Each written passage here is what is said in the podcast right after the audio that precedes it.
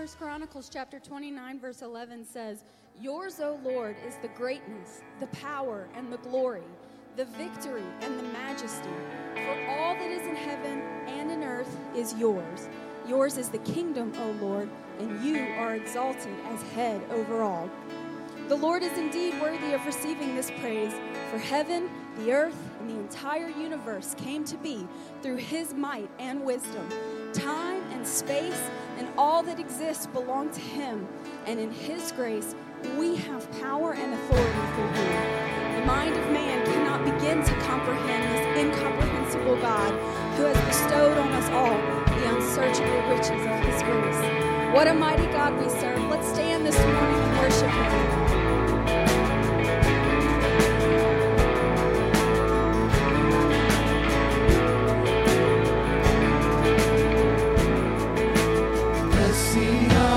strength, and power. Yours alone now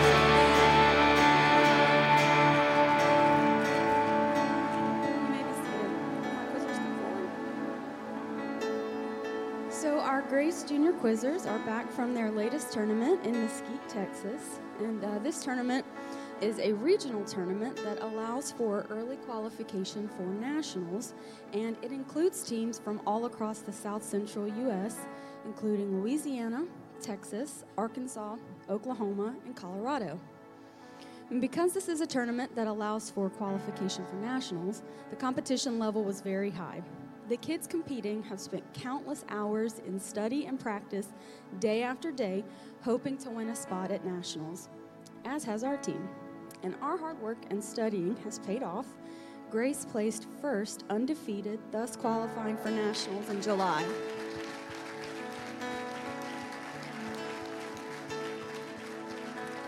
As a former quizzer, I can tell you this is a very difficult task to accomplish, and they did it with grace and maturity. They did very, very well. Normally, uh, we do talk about individual scoring awards, but this time I want to note that Noah and Joseph didn't place on the all tournament team. Why? Because they won every game so early on, and after having the game won, they made the decision to not hit and allow the other team to score points. Now, their coach told them they should hit, and they said, no, we want to give them an opportunity to get points. It's a very selfish, selfless, and mature decision on their parts, and it affected their personal scores, but they're learning and they're growing, and I'm very, very proud of them for that. We're all very proud of these guys, and I just want to say thank you so much for your continued support of quizzing.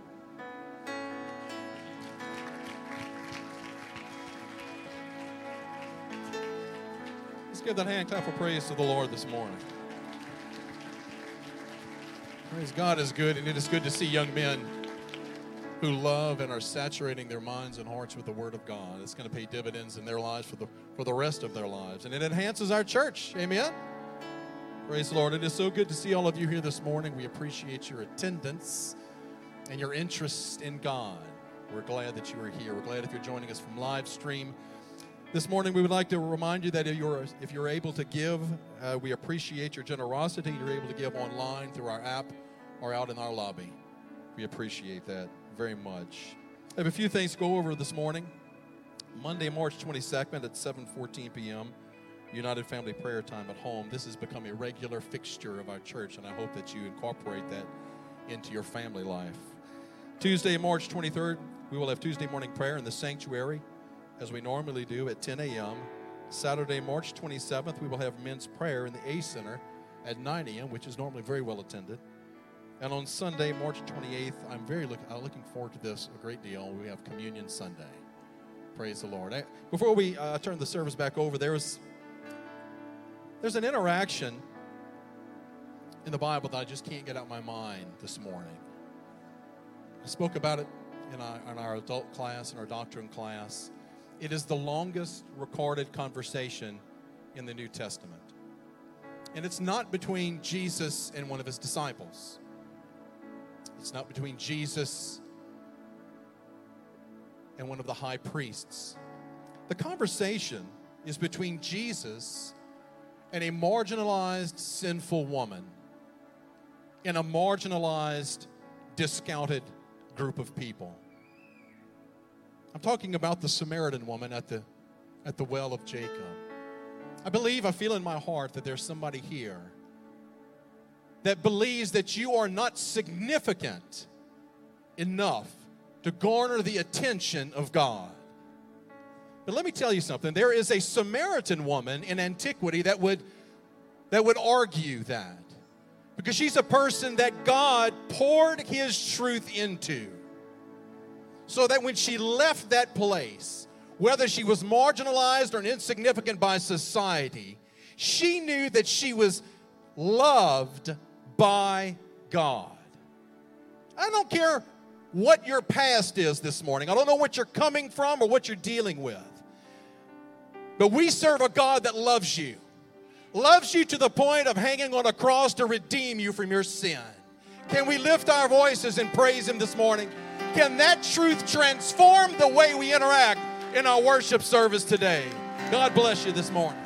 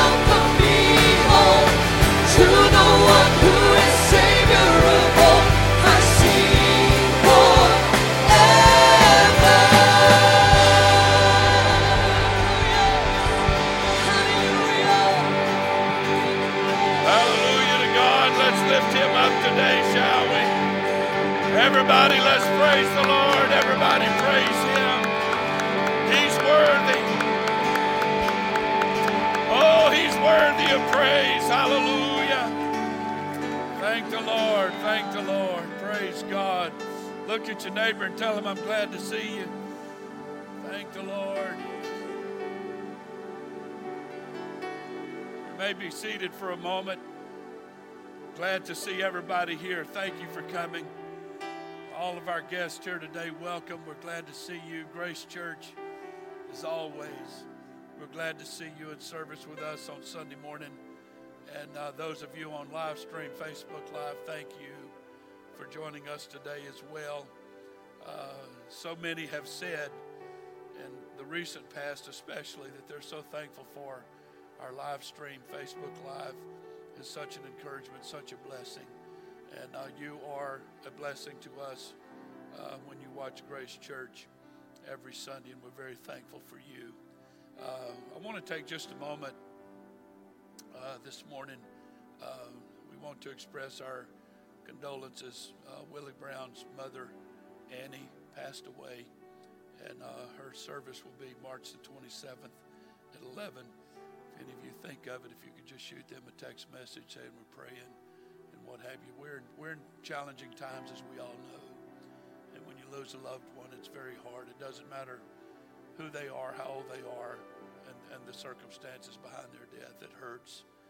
Um, and it hurts deeply. And we want the Browns to know we're praying for them. And uh, also, Dean Dyke's sister, Jeannie Sue, uh, has been moved to the ICU this morning. And uh, we want to pray for Sister Dean's sister. If you'll remember that, those two needs in prayer. I'm very happy to announce uh, just a couple of things uh, pertaining to this weekend. Uh, I'm happy to report at district conference uh, Thursday night, we learned that uh, Grace Church was in the top three in giving, and Sheaves for Christ, Christmas for Christ, and Mother's Memorial, and that's in the state. So we're very thankful, and uh, we appreciate all of you so very much for your giving, and uh, we're very thankful and blessed to be able to give to such quality fundraisers because it helps people's lives around our country and literally around the world. So we're very thankful for that. So give yourself some appreciation today, if you would. Thank the Lord. Thank the Lord. So very thankful for that. And uh, now back to the quizzing thing, the extravaganza this past couple of days. Um, I want to say, first of all, Nathan and Courtney have done tremendous, tremendous with our quizzers. And we're very thankful for them. They've been very devoted, very committed. They've done a lot of homework, a lot of study.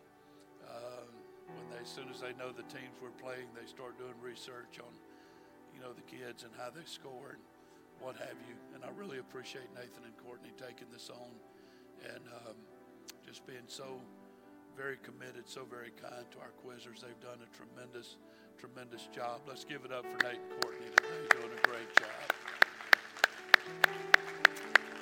Thank you, Lord. Now, I'm thankful for our quizzers, but as most of you know, about 99.99% of you know, there is a little ulterior motive going on here. Now, a lot of people try to ignore all that, and I try to be very fair, and I think all of you know that. But in this particular case, when it's your two grandsons, it's kind of hard to uh, not get up and brag just a little bit, right? I want to applaud their parents, Casey and Chris, along with their sweet grandmother, Annie, who spends untold hours with them, quoting every day, every day, every day. I think they get off on Sunday is that right? Y'all get the day off on Sunday, but otherwise, six days a week, probably a minimum of an hour a day. They quote, they quote, they quote, they quote, they quote. And uh, I want to say, in all due respect, as, as Courtney said, uh, there were some amazing teams at uh, the extravaganza this weekend from, I think, the five states that she mentioned, uh, kind of the cream of the crop teams. I'm going to be very kind as I can but um, Noah and Joseph just plowed through all of them. It just, I don't know how else to say it. it, just, the vast majority, thank you.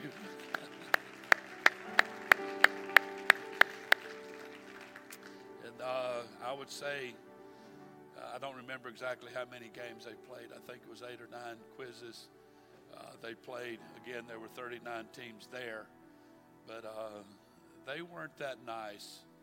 Uh, as as Courtney said, she wanted them to keep hitting and hitting. But I mean, when you're you, you, are scores and scores of points ahead, uh, there's after a while you just back off and, and just be merciful. It's kind of like in football, you have the, the score 63 to nothing, and you have the ball on the two yard line, and it's end of the fourth quarter. Why score another one? And uh, so I want to applaud them for their kindness and what have you, but they did. They um, one team said uh, that they had beat. They said, uh, "If we play y'all again, we'll beat y'all next time." Told that to Joseph, and Joseph just said, "Okay," and turned around and walked away, kind of with that attitude of "Good luck. Uh, you're gonna have your work cut out for you." But they've been very humble. They've been uh, did not let it go to their head, but uh, they they were just masterful and, and watching them, I was truly, truly amazed at their skill and their ability to do what they did. I think Joseph quizzed out. Uh, that means you answer so many quiz. I think it's six questions, and they take you out of the game. You can't answer any more questions. Uh, he did that, I think, six times in the tournament. Uh, and I don't know how many teams go undefeated in an extravaganza. I don't know how often that happens. I have a feeling it's not very often because you just have cream of the crop teams that are there. And uh, so to go that many games against that many teams undefeated. One more thing. Uh, you can qualify to go to nationals at the extravaganza, as Courtney said. Grace Church was the only team from Louisiana that qualified uh, in the junior division. All the other teams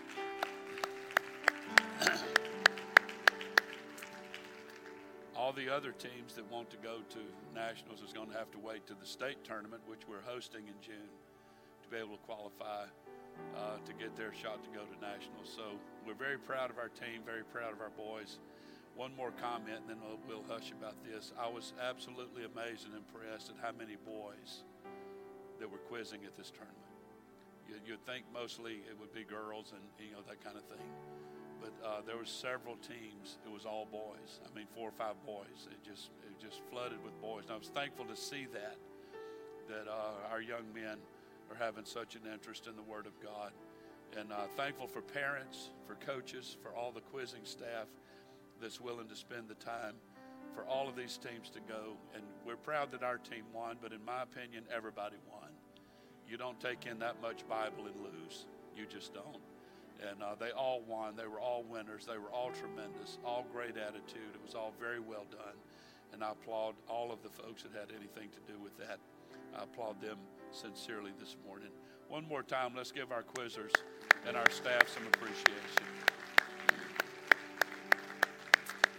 Thank the Lord. Thank the Lord. If you'll stand again, uh, it's my honor to bring to the pulpit our wonderful assistant pastor, Brother Dave Bunch, a great man, great man of God, loves God, loves his church, loves the kingdom of God. And uh, let's give him some appreciation this morning as he comes to preach.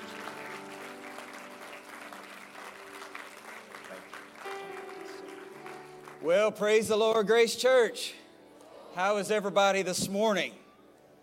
It is good to see you, good to be here. I just want us to take one more, one more moment and worship the Lord before we turn to the Word of God.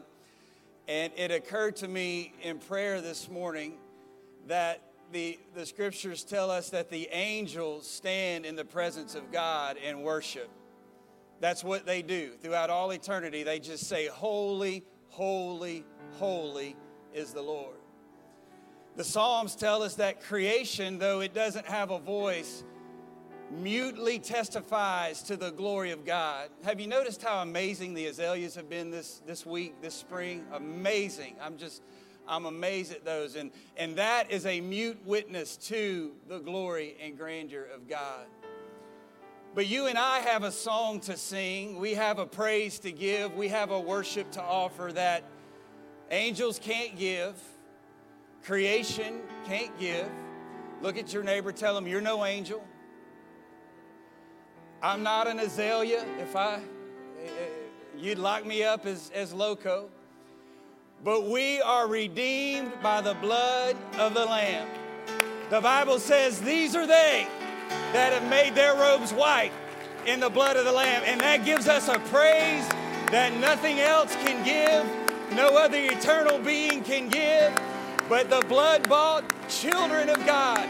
Oh, if you're here and the blood has been applied to your life, and you're walking free and you're walking holy, would you just let a shout of praise rise up in this house today?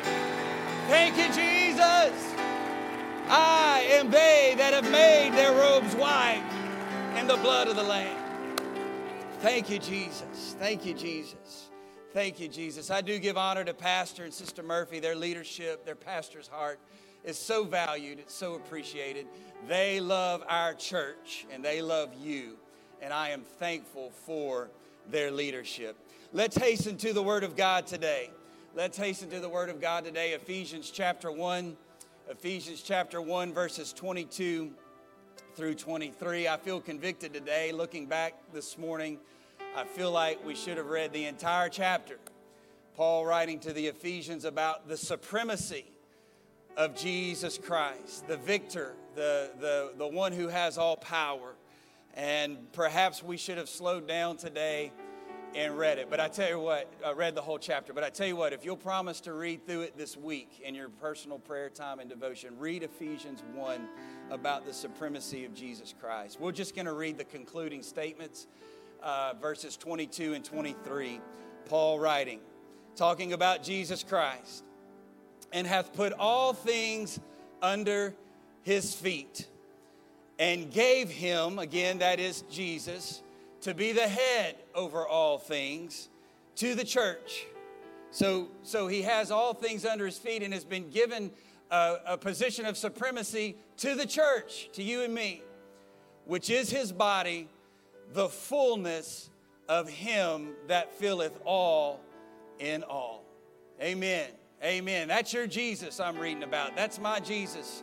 I'm reading about. All things under his feet is our subject today. Look at your neighbor and say, All things under his feet. And you may be seated today. Thank you for standing.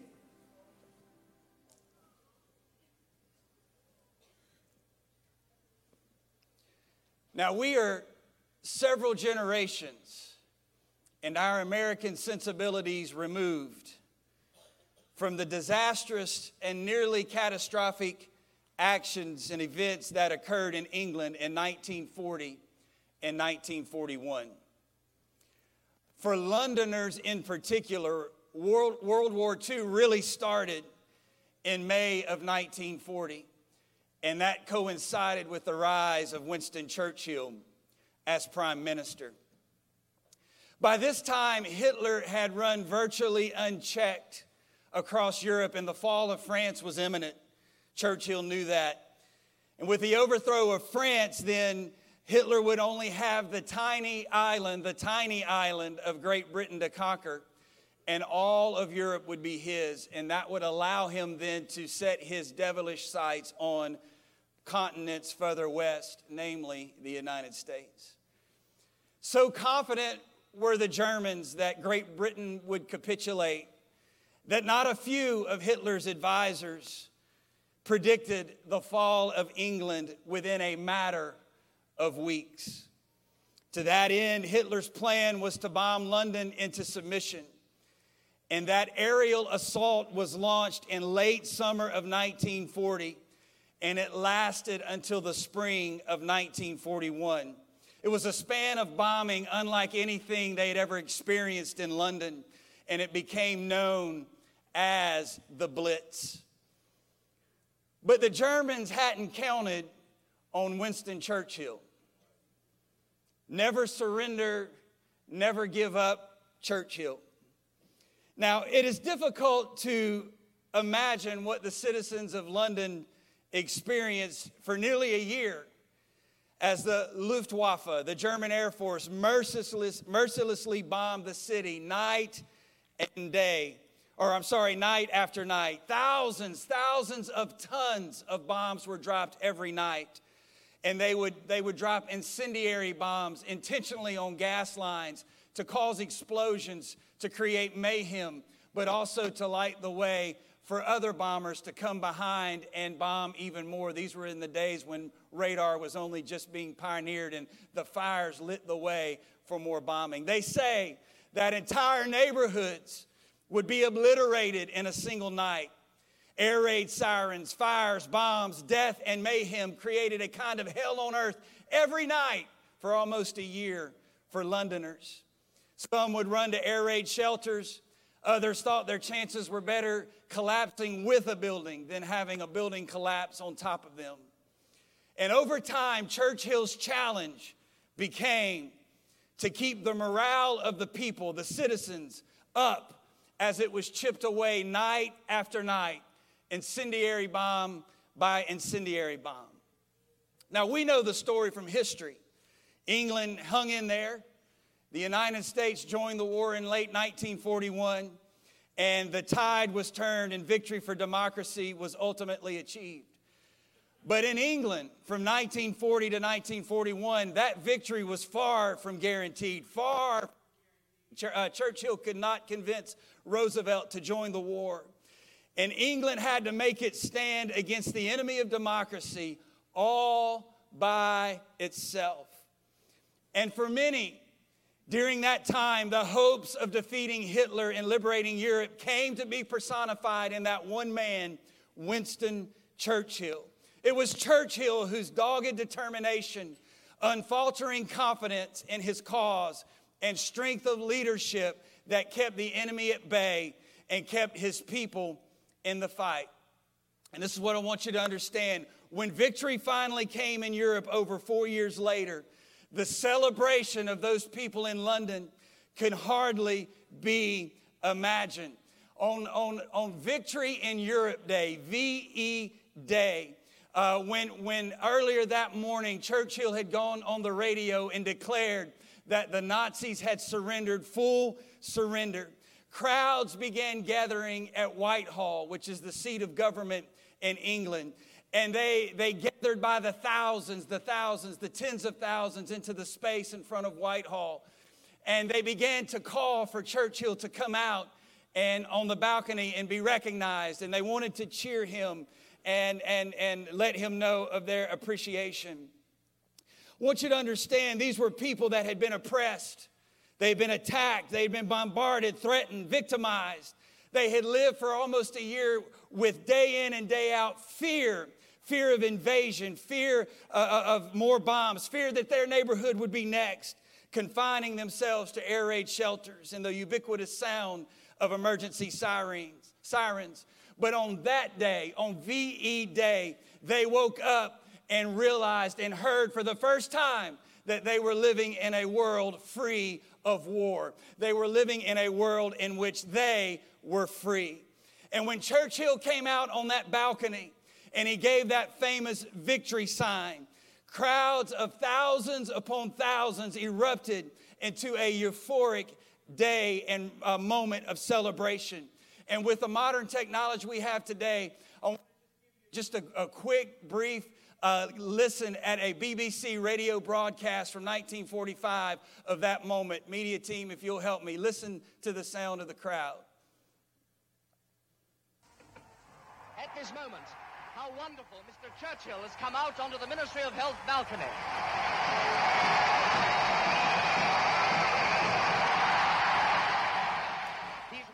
That is the sound of victory. I want you to know again, that is a people who had lived under constant fear, constant threat, constant bombardment for, for a long, long time. And on that day, they got the word that they were free. That is what victory sounds like. That's what it sounds like when the enemy is placed under your feet. Amen. I want you to know today, you and I, in like manner, spiritually, have the opportunity in environments such as we are in today to come to the awakening, to come to the realization that in the presence of God, the one who has placed all things under his feet, anything is possible. Imagine what it's like to wake up one day and realize that today is the day of your miracle.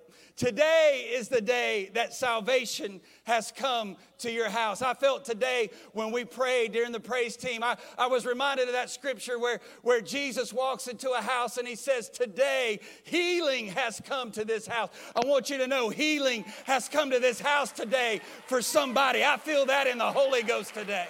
Amen. Healing has come to this house.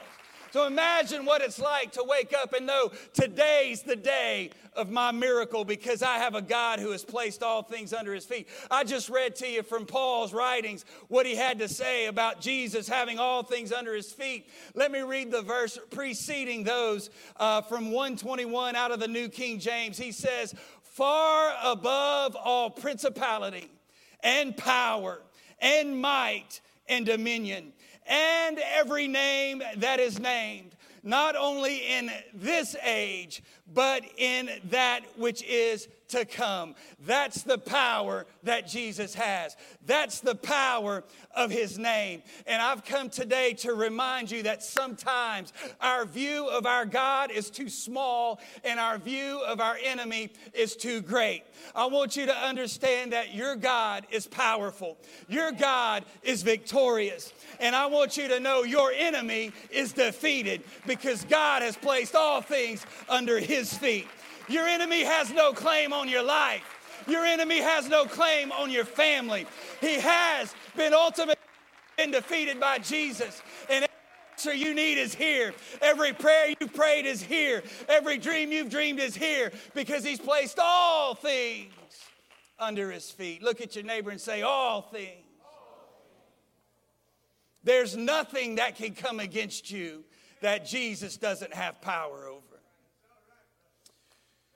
Now, Jesus' ministry began. Jesus' ministry began with an assault from Satan himself. This is when Jesus was driven out by the Spirit into the wilderness to be tempted. And by the way, that is a bout that Jesus won, a bout with the devil that Jesus won. Jesus' ministry ended with the ultimate assault from Satan. That was his death upon the cross. And I'm happy to tell you, and I'll explain in just a moment, that Jesus won that round also. Let's com- consider a moment that ultimate culminating event in Jesus' life, his death on the cross. It was a long road that day up to Golgotha. Jesus had been betrayed by the hands of his enemies and unjustly tried and wrongly convicted. A sentence of death by crucifixion had been hastily issued and was now being executed with great haste. Jesus was bloodstained from beating. He struggled to carry his cross due to the weakness in his body uh, as he walked that road to be crucified. But there was great purpose and great determination.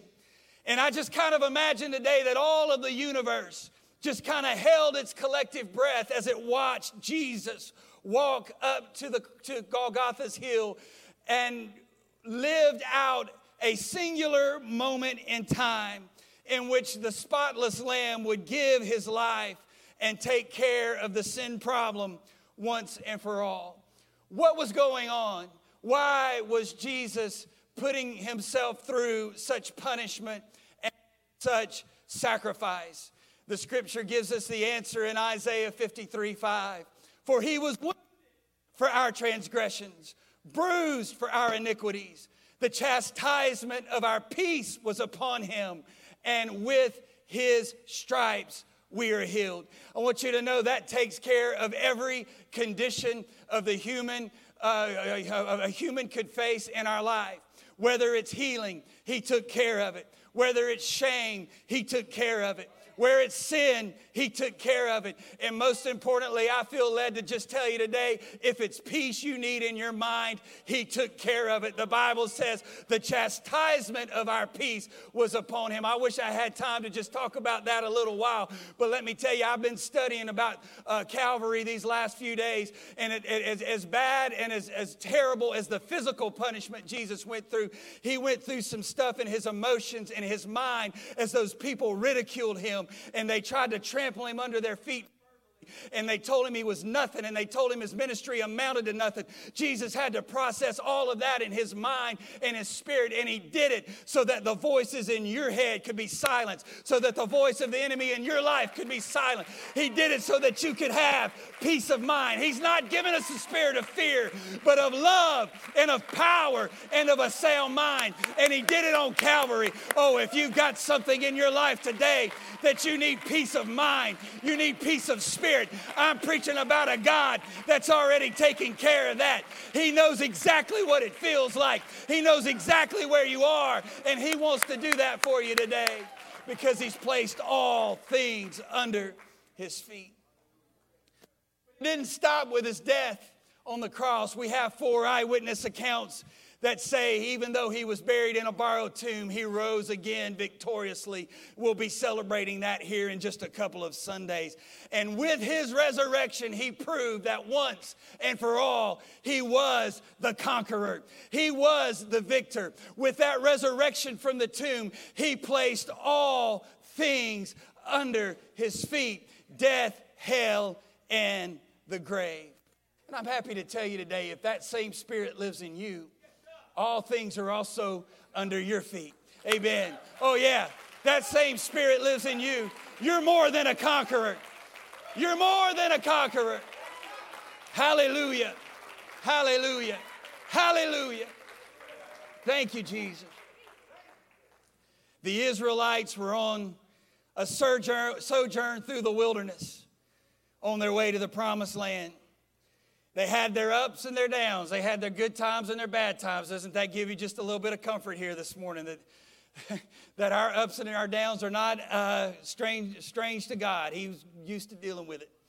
They had their ups and their downs, and at one point, they had rebelled significantly, so significantly that God sent serpents, poisonous vipers, into the camp, and their venomous, uh, venomous bite brought agony and death to the children of Israel. The people cried out to Moses to intercede with God for mercy, to do something about the serpents.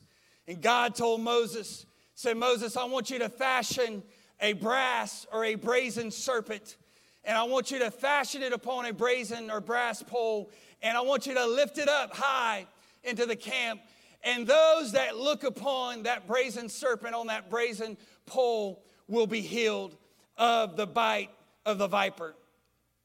Why would God choose to do that? Why would He have Moses fashion a serpent for the people to look upon and be healed? Because after all, it was a serpent, the devil himself, who warred against God and tried to defeat the plan of God for humanity by introducing sin to the world. And as that first man and that first woman fell prey to the serpent's sinful suggestion, he must have thought to himself, I've done it. I've defeated God by spiritually disfiguring his perfect creation. But what that serpent didn't realize is that even he was pointing the way to Jesus' ultimate victory on the cross. Because Jesus, prophesying of his own death, said in John chapter 3, verse 14, he said, As Moses lifted up the serpent in the wilderness, even so must the Son of Man be lifted up. Go ahead and fashion a brazen serpent, Moses. Go ahead and lift it up, Moses. And yes, it will bring healing to the people. But by the way, when you hoist that brazen serpent, you will be pointing the way to the one who put all things under his feet. I want you to know today if God can use the very embodiment of evil, a serpent, and make it a monument to the redemptive power of God, then what makes you think that God cannot take what the enemy meant for evil in your life and turn it to good? You're worried that the enemy's gonna take you out. I'm here to tell you that God's about to step in and He is gonna do some things in your life. He's gonna turn that situation around. He's gonna work in your life because what the enemy meant for evil, Jesus meant for good. Could it be that that voice of the enemy that's speaking into your mind and that voice that's speaking into your life right now, maybe God's going to use that voice to start prophesying your victory. Maybe He's going to use that to propel the ultimate answer that you're looking for. I'm talking about a God that can take what the enemy meant for evil and He can turn it to good. I wish I had a couple of people that believe that today and that you would just clap your hands. You would shout with a voice of triumph to the God that has placed all things under his feet. Clap your hands to Jesus. Hallelujah. I believe it today. I'm not preaching you something I don't believe that I haven't seen in action. I'm just going to tell you right now there's a situation we're praying about right now. And, it, and if there's a dimension that, that's, a, that's different than just just every day, you know, a prayer that, that we're going against some things in Jesus' name. And I'm telling you, He's placed all things under His feet. And in my family and in our life, we're going to see God work. We're going to see Him do it. I live what I'm preaching here today, is what I'm saying. I believe in the power of my Jesus, I believe in the power of the name of Jesus. So let me encourage you today. There are, there are three postures we can take to allow Jesus to work in our lives in this fashion. Three postures that we can take out of Psalms 110, verse 1. The first one The Lord said unto my Lord, Sit thou, sit thou at my right hand until I make thine enemies my footstool. The first posture we can take and allow God to work the miraculous and the victorious in our life is pretty easy. Just have a seat.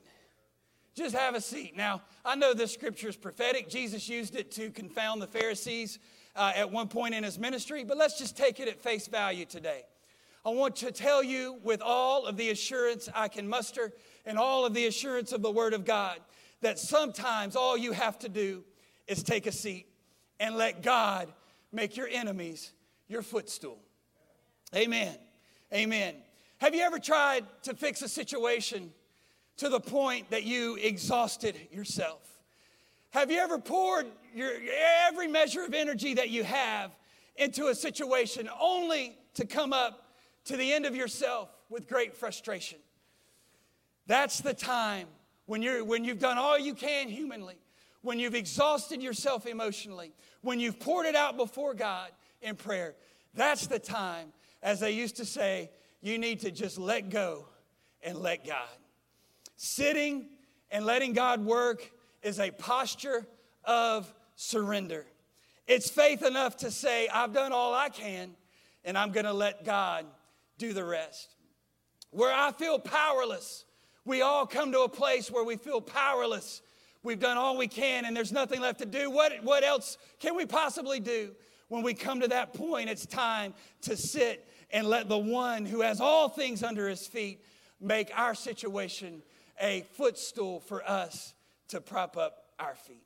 Sit here while I make your enemies your footstool, he says. This is also a posture of rest. And that's what we need sometimes when we've exhausted ourselves uh, in a fight, uh, a spiritual battle. Sometimes we just need to rest. Jesus said, This is the rest, or rather, it says in the book of Acts, This is the rest wherein I will call the, cause the weary to rest. Now, last year I decided, I decided that I needed a nice, comfortable chair eh, eh, at home. I wasn't satisfied with the one I had, the ones I had. I needed a nice chair.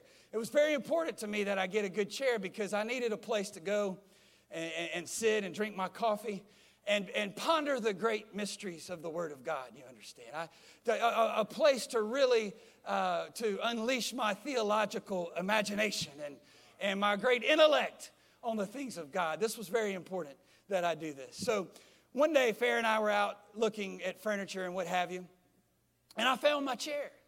I found my chair. Uh, it, it just, I just absolutely fell in love with it right there.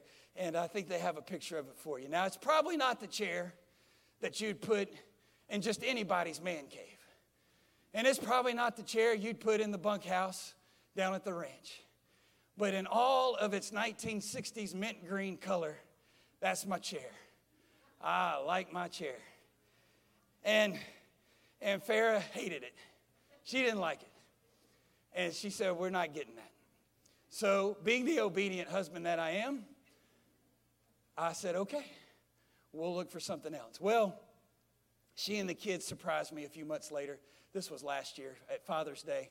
They surprised me with that chair. And I will be the first to admit, you're at a very special place in life when you're excited about a new chair for Father's Day, okay?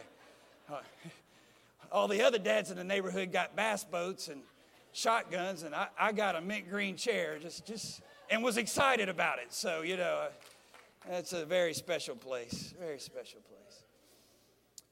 But there was one problem with this chair it doesn't recline. There's, no, there's not one of those little mechanisms that come up and give you a place to prop your feet. So Farah said, We got the chair. She said, Go ahead, you know, sit in your chair, drink your coffee, hear from God, you know, whatever it is that you think's going to happen here.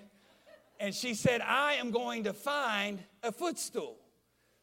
I'm going to find a footstool. So we're going to put it, we're going to put it together, and you'll have a place to sit and prop your feet. So a few weeks later, uh, the the delivery, whoever it was, whichever delivery carrier it was, delivered a nice footstool, and uh, it showed up for us. And you'll see that right there on the shot. So now I've got my chair and my footstool. So essentially, what Farah was telling me she was saying, just sit right here and, and rest and, and, and have, have a seat until we can get until we can get a footstool all right? That's the word for somebody today. You're in that until time. You're, you're, you're, you have done all you can. You, you've prayed. You've, you've exhausted yourself in prayer. You, have sat down. You say god i don't know what else to do. But the answer hasn't come. Your, your, your situation is not under your feet. The, the, the footstool uh, uh, your enemy being a footstool has not come. You're in that until time. You know god can. You believe he will. But until You've prayed about it for a long time, but until. You know He's promised you the miracle, but until. Until He places all things under your feet, you need to rest in the confidence knowing that He's God, He's got it, and it will be done in His time. Oh, you just got to take a posture of rest and say, He is going to do it. I just got to be patient for His timing. Oh, I want you to know the word you heard is true. The promise God gave you is true. He will do it in His time. Oh, clap your hands to the Lord. Thank you, Jesus. Now, a few Wednesday nights ago, several Wednesday nights ago, I, I taught a Bible study and I taught for all of 20 minutes. 20 minutes on a Wednesday night. So I'm going to make up for it today. Is that all right? I will hurry, I promise. There are other times, there's other situations when we need to stand. We need to stand. Wherefore, take unto you the whole armor of God, that you may be able to withstand in the evil day, and having done all, to stand. Stand therefore, having your loins girt about with truth, and having on the breastplate of righteousness, where, where sitting is a posture of surrender, standing is a posture of resolve, of refusing to be intimidated, of refusing to back down. Paul says, We wrestle not against flesh and blood, but against principalities and against powers, against the rulers of darkness of this world against spiritual wickedness in high places. But when those moments come and we're in the fight of our life and we feel like it's a wrestling match, we feel like it's a boxing match, we feel like it's true uh, warfare, those are the times when we just have to stand. You square your shoulders, you lift your head, and you say, Greater is He that is in me than He that is in the world. You say that I've got the name of Jesus on my life, and all power in heaven and earth is given unto that name, and nothing can can come against me that's going to prosper. It's when you say, I won't back down, I won't quit, I won't give up, but I've made my stand. It's when you say, I'm not just going to do something, I'm going to stand here. Hallelujah. Hallelujah. There are two places in the Word of God as I hasten. There are two places in the Word of God that I can find that God said, Stand still and see the salvation of the Lord. The first was to the children of Israel and Moses when they crossed the Red Sea, and that was an awesome miracle. But he said, Stand still and see the salvation of the Lord. And he parted that Red Sea. They went out on dry land. But the other part of that is, is that the sea came back together and the enemy was annihilated. That's the miracle they stood still and saw God fight the battle and annihilate the enemy.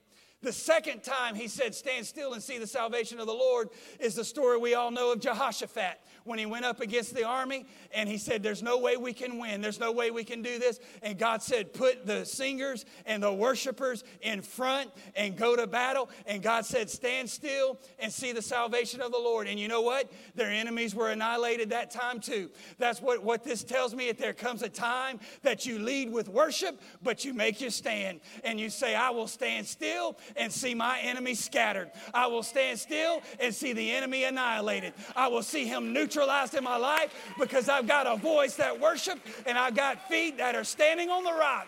Hallelujah. Hallelujah. Last posture is step. This is my favorite one. Now, now it's really walk, really walk, but I needed it to start with an S, so I changed it to step. Deuteronomy 11, 24 and 25. Every place where on the soles of your feet shall tread shall be yours. Did you get that?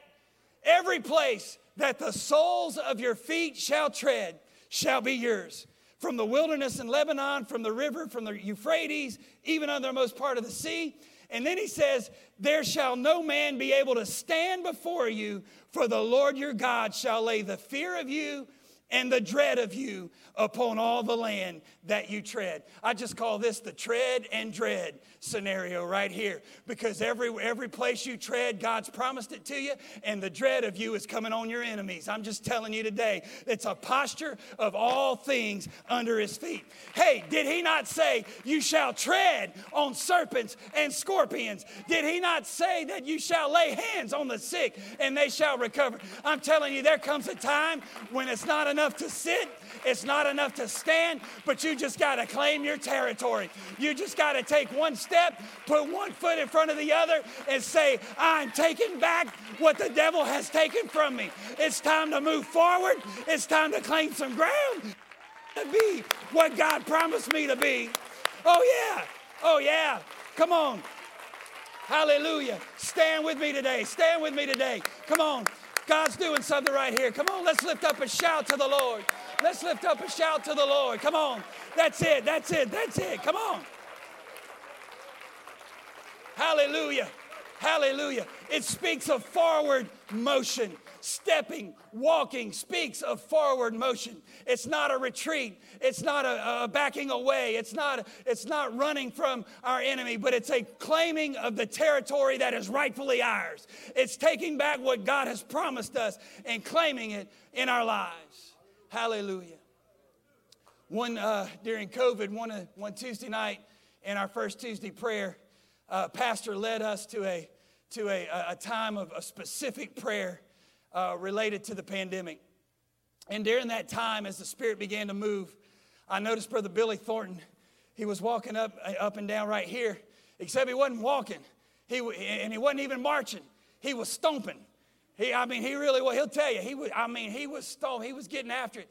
And I asked him later, I said, Brother Billy, what in the world was going on?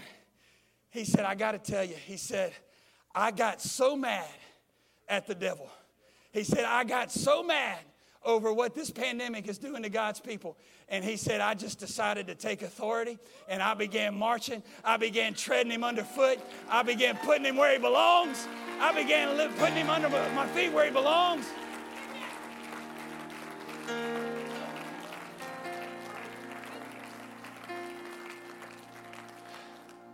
And that's what some of us need to do today. You've been pushed around long enough. The enemy has tried to get you to back up long enough. It's time to stomp on the devil. As I guess it was Bunch and Bree said, somebody said, stomp on the devil. It's time to tread on serpents and scorpions in the spirit, not, not uh, in, in life, but in the spirit. It's time to take the authority God has given. So, this is what I want to ask you today in conclusion as we're prepared here to see God move. Here's what I want to ask you What does victory sound like to you? What does victory sound like in your life? Does it sound like the sound of chains falling? Does it sound like the doctor's voice saying, We can't explain it, but where you once were sick, now you are perfectly whole? Is it the sound of abundance of rain bringing restoration to an old promise that you thought had grown dry and barren in your life? Or is it the sound of a rushing mighty wind, blowing apostolic salvation through the infilling of the Holy Ghost into your life? Whatever victory sounds like in your life today, I want you to start, I want you to hear it in the ears of the Spirit, through your, your spiritual ears. I want you to begin hearing what that victory sounds like. And I'm telling you, on the authority of the name of Jesus, that victory's coming to your house today. Victory is coming to your house today. Oh, yes, it is. Oh, the word of faith has been preached. The word of faith has been preached. And you got all these witnesses here. Oh, yeah. Oh, yeah. So, so here's what we're going to do. Here's what we're going to do now. We've gotten to this point. Now, it's taken us almost or a little over an hour to get to this point. We've worshiped, we've praised, the word of faith has been preached. And the temptation is going to be to head on out and get lunch. I know, I'm ready for lunch too. But we've gotten to this point. I would not let this moment pass me by. If I had a need in my life, I would not let this atmosphere of faith pass me by. So if you got a need, if you got something you want God to do, come on down. Come on down and let's let God do a miraculous work. The, the, the, the, the moment is right. Come on, the presence of God is here. The, the stage has been set, and God is going to do something. Oh, come on, somebody. Come on with victory. Come on with faith. Come on with power right now, right now. Come on. Come on. If you've got a need, I'd come on down right now. Come on, let's pray with faith. Come on, let's speak it into existence in Jesus' name. Come on, that's it, that's it, that's it. Hallelujah, hallelujah, hallelujah, hallelujah. Come on, healing has come to this house today. Victory has come to this house today. Come on, the name of Jesus is here. Power is here. Hallelujah. Hallelujah. Come on. In Jesus' name.